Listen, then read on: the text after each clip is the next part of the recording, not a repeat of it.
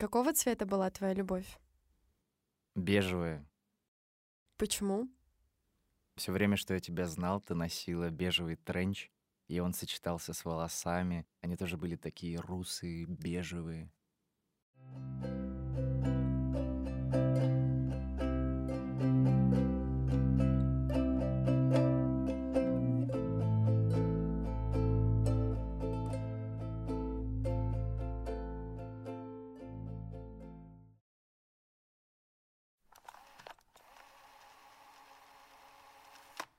Два года после конца.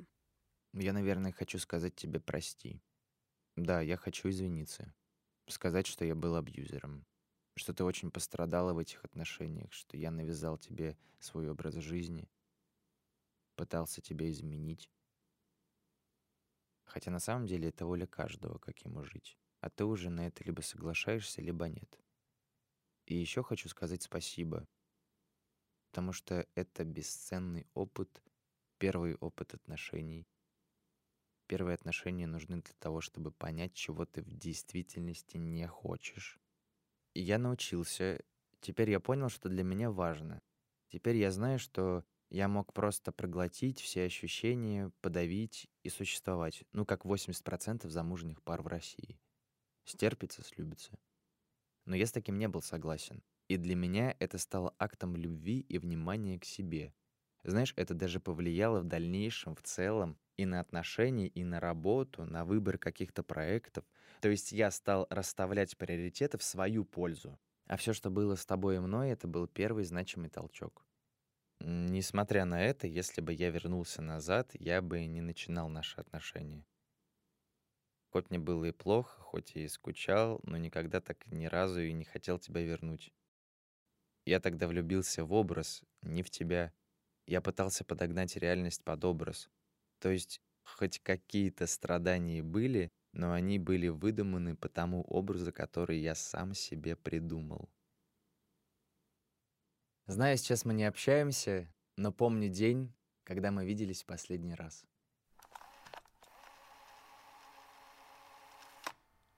Год после конца. Наша последняя встреча. Ну, я уже целый год учусь в Москве, в универе, интересная жизнь, участвую во всяких ивентах, студенческих организациях, и типа на работу устроился, на стажировку. Ну, то есть максимально много новых событий в жизни происходит. В отношении тебя уже полный нейтралитет, ничего особенного. И вот мы видимся летом, помогаю тебе с переездом из общаги, едем в такси, и получается так, что я тебе рассказываю про свою жизнь, а ведь до этого такого не было. Потому что я эмоционально закрытым был человеком, не проявлял эмоций и только слушал, но не рассказывал. Ты даже не понимала, что у меня в жизни происходит. Мы как-то до этого раза общались так, что ты в основном говорила, а я на это реагировал. А в этот раз получилось, что ты молчишь, а говорю я очень вдохновленно, весело рассказывая о том, как круто жить, как я обожаю универ, как все классно складывается. А ты слушаешь с каким-то непониманием, что раньше такого не было, что почему-то я стал другим, и говоришь спустя там 2-3 дня после того, как встретились. Слушай, а почему ты раньше никогда мне не рассказывал о том, что ты вообще делаешь, как у тебя дела, какие интересы, какие цели? И тогда я думаю, Блин, я ее действительно не рассказывал. Наверное, после этого ты захотела встретиться, потому что увидела меня с другой стороны, что во мне какая-то очень большая неизведанная грань, которую ты упустила в отношениях. Ты говоришь, что хочешь обсудить наши отношения более детально и полно, что я, наверное, что-то тебе могу рассказать. Я думаю, ладно, окей, встретимся. Но без какого-либо энтузиазма. Думаю, если ты скажешь «давай опять встречаться», я точно скажу «нет, пока, до свидания». Мы вот-вот должны встретиться, но у тебя внезапно какие-то дела. Курсовую ведь тебе писать нужно. И я говорю, ну ладно, окей, тогда мы можем в какой-нибудь другой день встретиться. А другой день так и не настал. И все.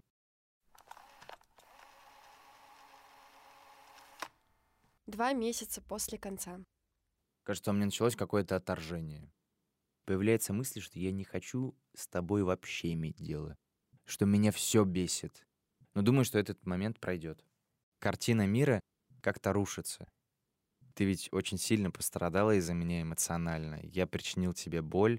То есть для тебя это был травмирующий опыт. И мне, конечно же, очень неприятно это признавать. Это не отчаяние, это какая-то злость, гнев на самого себя. Не уверен, что я вообще поступил правильно. Прочитал недавно много книг, в том числе и про отношения, и вот возникло такое ощущение, можно же было все исправить. Ну, как так? Может, я сделал ошибку, и ты человек, которого я просто, ну, раскрыл не до конца. Короче, я заметил, что все девушки начинают рыдать и страдать сразу же после расставания, а все мужики начинают ощущать боль через недели-две после расставания. То есть сначала первый страдает, а второму хорошо. Но потом первому хорошо, а второй страдает. Вот и у меня примерно так. Чувствую какую-то тоску, начинаю скучать. Можно было бы все исправить, но при этом я не хочу тебя возвращать. Странные смешанные чувства. 24 часа после конца. Не думаю, что я разбил тебе сердце. Я ведь спасаю себя. Тем более я вижу, что ты особо не страдаешь. Ну, тебе, наверное, грустно, но ты это не очень-то и показываешь. Значит, урок пройден. Пусть все уходит на второй план. Чувствую себя кайфово, ну прям офигенно. Как будто бы избавился от эмоционального груза. Конец. Короче, я нашел одного парня в Инстаграме. Ему 16, он продает свои курсы, вообще люто. Но это важная деталь на будущее. Но суть в том, что мы с тобой наконец-то договорились встретиться спустя неделю после моего дня рождения. И вот идем в кофейню попить чай, кофе, поболтать. Не виделись всю эту неделю, почти не общались. И ты говоришь, что соскучилась, обнимаешь меня, целуешь, так максимально тепло. По пути заезжаем в магазин сувениров и канцелярки, выбираешь подарок для вожатых, а я за тобой просто в этот момент наблюдаю — и понимаешь, что, ну, абсолютно чужой человек. Говорю, давай поговорим. Ты говоришь. Слушай, ну что ты сразу начинаешь? Давай сначала чай попьем, поболтаем, погуляем, я не знаю, а потом уже поговорим. Блин, ну ладно. Не понимаю, зачем нужны эти прелюдии перед тем, как что-то обсудить. А для тебя они прям принципиальны это уже не в первый раз перед каким-то тяжелым разговором тебе всегда нужны прелюдии в виде какой-то прогулки, совместный поход в кино, что-то такое. Ты как будто оттягиваешь то, что неизбежно. Неприятно от этого почему-то. Приезжаем в кофейню, начинаем общаться, пытаюсь просто придумать какие-то темы, высосать из пальца для того, чтобы заполнить тишину. Все как-то максимально сух, разговор натянутый — Натянутый, но спокойный, более-менее на позитиве. Пока я не говорю о том парне из Инстаграма. Короче, я ведь очень эмоционально закрытый человек, делюсь какими-то начинаниями, успехами, целями, стремлениями, потому что считаю, что либо они никому не нужны, не важны, либо я еще недостаточно сделал для того, чтобы об этом рассказывать. Но вот в этот момент для меня, правда, очень вдохновляет этот школьник 16-летний, который продает курсы. Он реально здравые вещи говорит по поводу особенно каких-то целей организации в жизни, саморазвития. И я рассказываю тебе, по сути, о своем кумире. Говорю, что вот, подписался на одного парня, курсы продает, рассказывает очень много, что ему 16 лет, а у него 100 тысяч подписчиков. Для меня это откровение. А ты вдруг говоришь резко негативно, что все это инфо-цыганство, что все это дебилы, что все эти курсы — это полная фигня. И сбываются мои страхи по поводу установки. Никому ничего не рассказывай. Это уж такой, знаешь, настоящий звоночек, что уже ничего не исправишь, что ты не разделяешь и не поддерживаешь мои интересы. Мне с тобой говорить не о чем. Потом говорю, поехали по домам, отвезу тебя. И вдруг ты напрягаешься, резко понимаешь, что подходит момент, когда нужно говорить уже серьезно.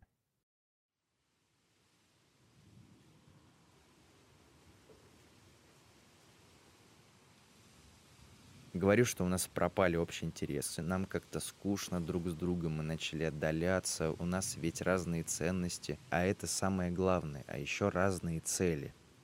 И я все говорю и говорю, я мотив, что мы не подходим друг к другу, что разошлись наши дорожки. Ты все слушаешь тихо и молча, а я все высказываю эмоционально, потому что, ну, накипело как будто. И тут задаю вопрос. Что нам делать в этой ситуации?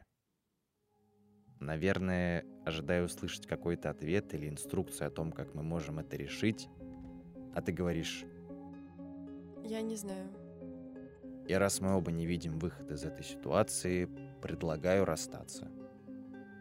Знаю, что ты этого не хочешь, по тебе видно. Молчишь секунд десять и говоришь.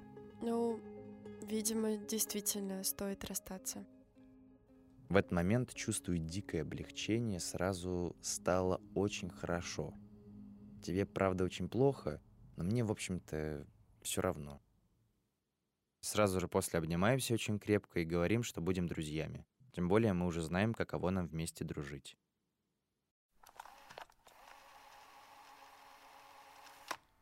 Неделя до конца.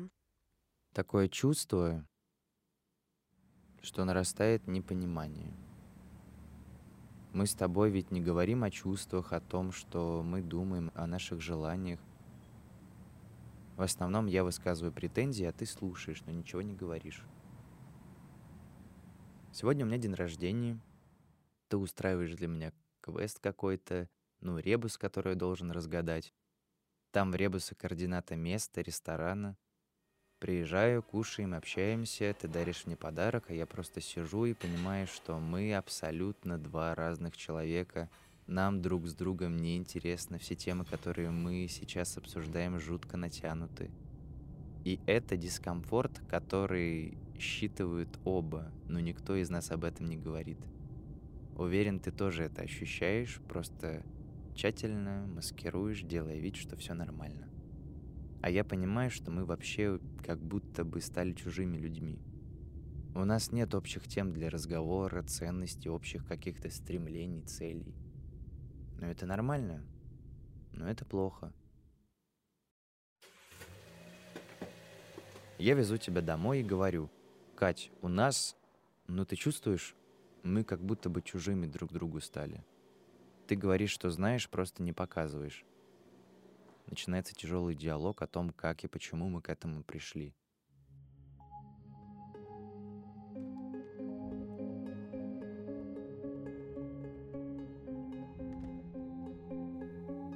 И в голове вдруг появляется мысль, эти отношения нужно заканчивать. Вот что я почувствовал, когда ты ушла. Хочу освободиться от каких-то оков, которые меня эмоционально тянут вниз. И даже не думаю о том, как ты это переживешь. Для меня эти отношения вдруг стали тяжелым грузом, от которого я хочу избавиться. Мы стали слишком разными, я не вижу тебя рядом с собой, я просто хочу поговорить и сказать об этом. Просто надо поговорить и сказать об этом. Нет даже никакой тревоги, ни каких-то сомнений, типа страха. Просто хочу это сделать и все. Потому что мне надоело.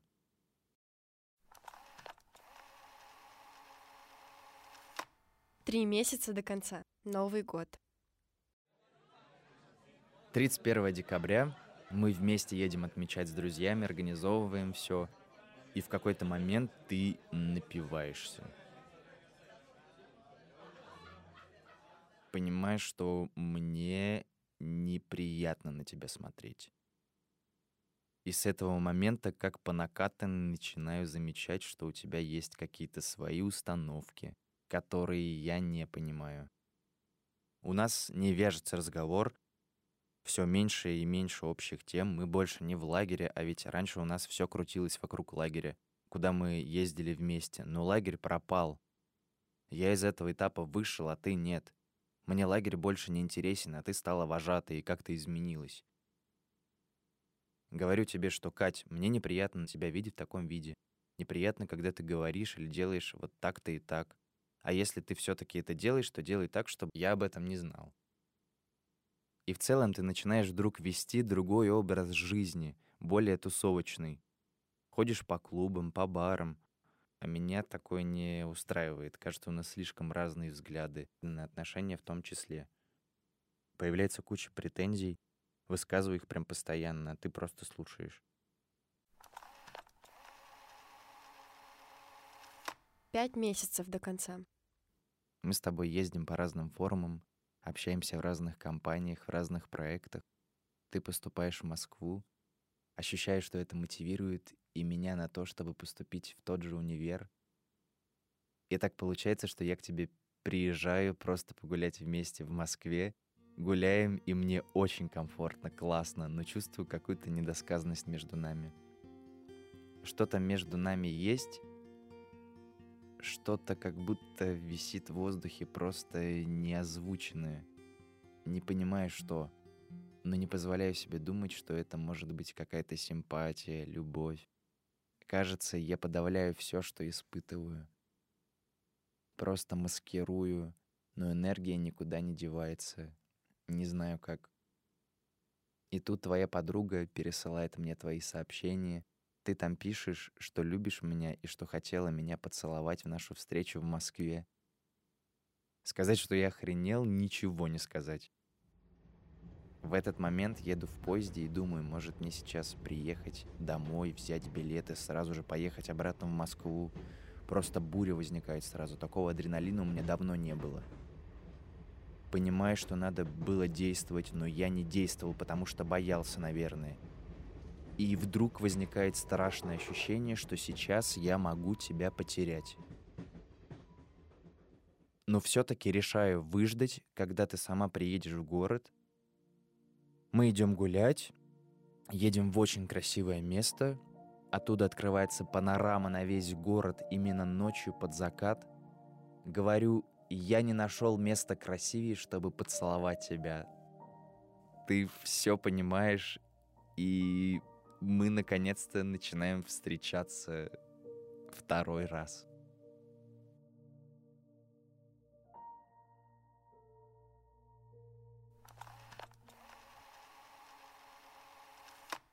Год до конца. Да, дружим мы уже долго. Мне кажется, ничего конкретного, чтобы подавить свои чувства, я не делаю. Просто как-то с ними справляюсь, просто что-то возникает, а я откидываю, типа это не к месту сейчас. Короче, меняю фокус внимания на то, чтобы убирать чувства, а не проживать и проявлять. Почему я вообще согласился остаться друзьями? Хочу просто, чтобы ты была рядом. Не хочу отпускать, но не могу быть вместе с тобой. Общаемся, кажется, хорошо. Лучшие друзья прям Год и несколько месяцев до конца. Мы только недавно начали встречаться, но уже какое-то время назад ты просто исчезла. Перестала адекватно отвечать на сообщения, перестала интересоваться моей жизнью, перестала писать «доброе утро», ушла в дела. И вдруг как-то раз подходишь ко мне и говоришь. Нет, я не готова. Мне страшно страшно раскрываться, и давай лучше останемся друзьями. Я не хочу отношений, они мне не нужны. Очень больно. Мне ведь всего 18, внутри огромная буря чувств. Еще недавно был наш первый поцелуй, и меня тогда резко подкинуло на небеса. А потом меня резко бросает в эмоциональную яму. Очень тяжело. Но я переживу это с достоинством – Понимаю, что это не конец света, но эмоционально мне тяжело. Стараюсь не романтизировать и не драматизировать.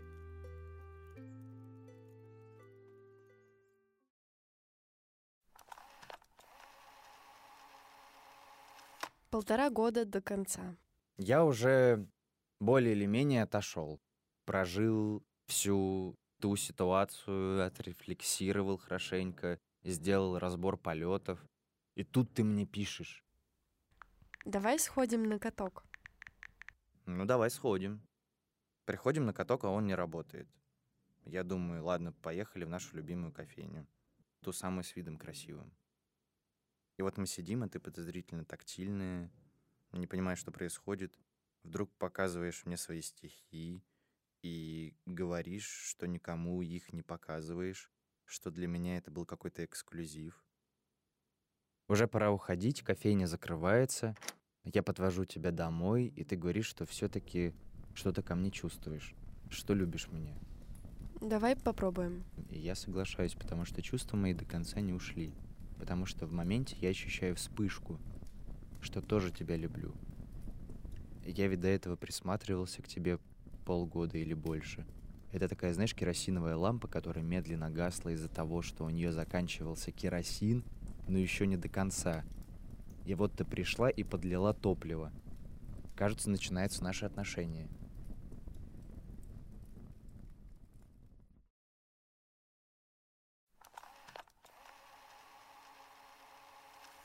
Полтора года и пару недель до конца. Ты игнорируешь меня уже два дня после того, как я тебя поцеловал, с учетом того, что мы находимся в одном пространстве 24 на 7. Подхожу и спрашиваю, вместе ли мы.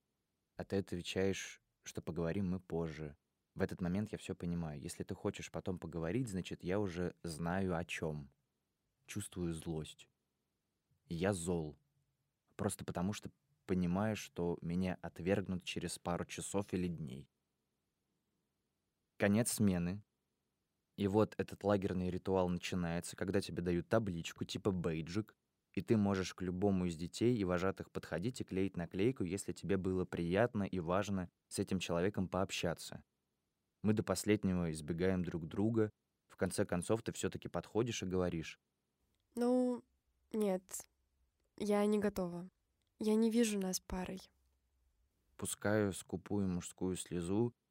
Не сказать, что прям хардбрейк, но тяжело. Мы расходимся, и я пишу тебе, все нормально, мы в целом можем продолжить общение дальше как друзья. И вообще, я ведь и раньше соглашался на меньшее. То есть на общение с человеком, который мне нравится, чтобы просто общаться с ним. Полтора года и 16 дней до конца. У меня есть план. Мы едем на зимнюю смену в наш любимый лагерь. И я знаю, что еду на эту смену только ради того, чтобы побыть вместе с тобой. Мы хорошо общаемся, дружим, смеемся и все в таком духе. И вот Новый год, лютая дискотека, в том числе медляк.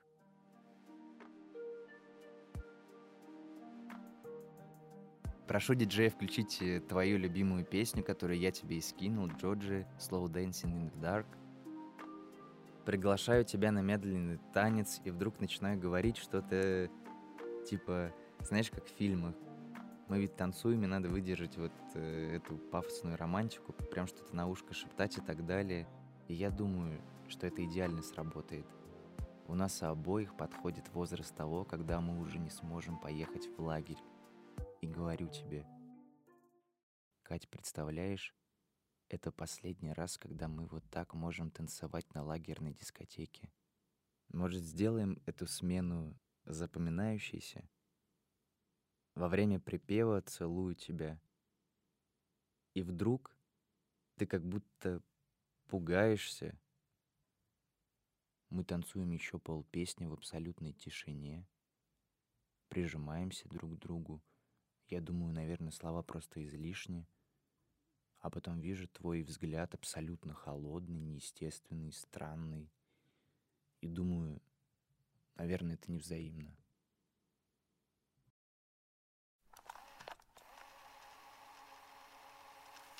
Два года до конца.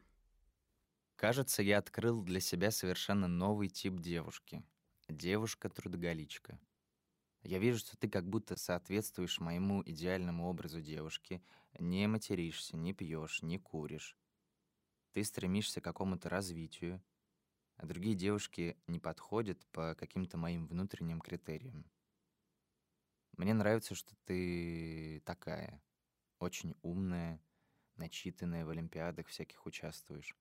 Знаешь немецкий, английский, и постоянно какое-то стремление работать, развиваться, участвовать в каких-то проектах.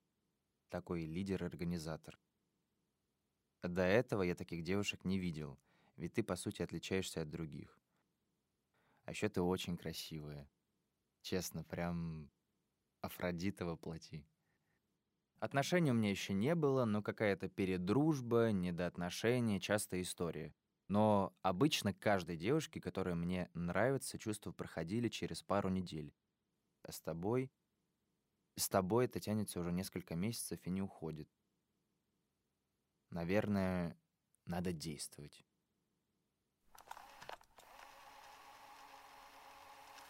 Два с половиной года до конца. Приезжаю в свой любимый лагерь со своим лучшим другом, и приезжает туда моя подруга Алиса. И потом Алиса начинает назвать на какие-то тусовки совместные. Там я вижу тебя.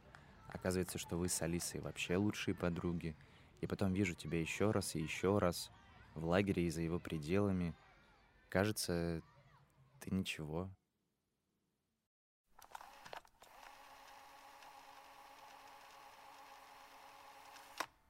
Хм, ничего.